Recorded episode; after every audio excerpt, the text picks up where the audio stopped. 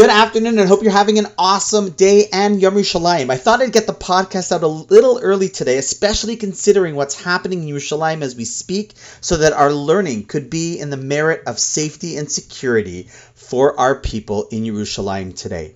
I want to share with you a beautiful insight from the Daf this morning, Yoma 29a, that I think could really enhance our celebration and appreciation of Yom Yerushalayim, the day that commemorates the reunification of Jerusalem and our control over the Old City in the aftermath of the amazing June 1967 Six Day War. You know, especially for a guy like me who was born six years after that, I kind of take it for granted how huge this was, as I have only ever lived in a world where Yerushalayim and the Kotel were something that I could freely just visit, not appreciating that for literally thousands of years they were nothing more than a longing and a dream for the Jewish people. Now, to understand the insight I'm about to share, you have to stick with me through a few background pieces of information.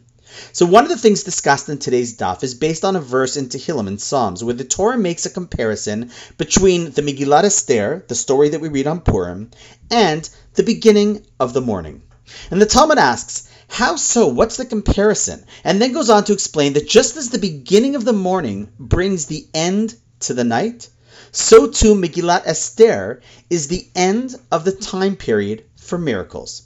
Now, as we've said before, when the Talmud makes comparisons, they do it in a way that requires study and thought. They're not casual comparisons. Why is it that way is for another time. But just as we say never judge a book by its cover, the discipline of Torah study is such that one always has to read between the lines to decode what is being said as part of our transmission. But right off the bat, there is a big question that is asked by all the commentaries about the nature of this comparison between Megillat Esther and the morning.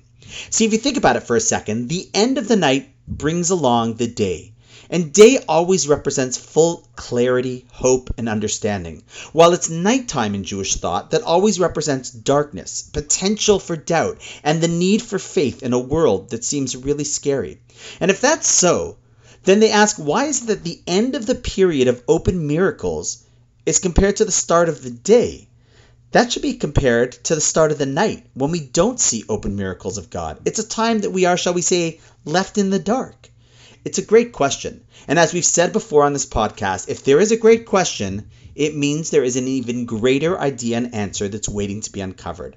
And the answer is perhaps based on the following beautiful teaching by Rav Moshe Shapiro. See, to understand this Gemara and this comparison, one really needs to understand the Jewish perspective on miracles. See, often we think, wow, miracles, those are awesome. But the truth is that miracles in Jewish thought are compared to by the Moreh Nevuchim, by the Rambam, to lightning bolts on a dark, stormy night. Namely, when you can't see anything and you're losing your way, then you need this strong bolt of light to illuminate the darkness, even if just for a few moments. But if not for that, you live in darkness and confusion. However, there's a much greater level of existence. There is a time when lightning bolts of inspiration and miracles aren't necessary to see things. When is that? Well, when it's daytime, when you see everything clearly the way that it just is.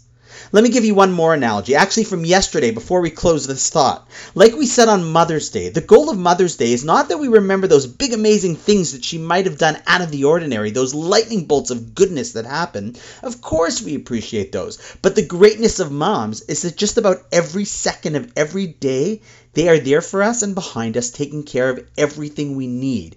If you think about it for a second, it's as clear as day. So now let's go back to our question.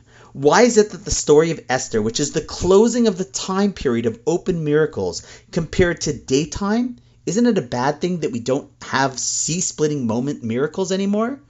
The answer in Judaism is a resounding no. We don't want to live in a world where we feel in the dark and once in a while a nature defying miracle gives us hope. It is much better to live in a world where you see the miraculous in the everyday because it's right there in front of you.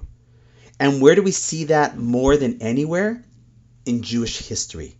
Yom Yerushalayim is a perfect example of that. What are the odds that after 2,000 years, Jerusalem would be back in our hands? If you study the history of the Six Day War, what were the chances that we would end up with Israel intact, let alone victorious and expanded? Were there any plagues that came from heaven? Earth that opened up and swallowed up our enemies who tried to wipe us into the sea? Nope. There wasn't anything in specific to put in the book of miracles. Why? Because Israel is not about a specific miracle. It's all just one big everyday miracle. It's all morning. What happened in 67, how much has happened over the past 55 years, and what will please God happen in the future?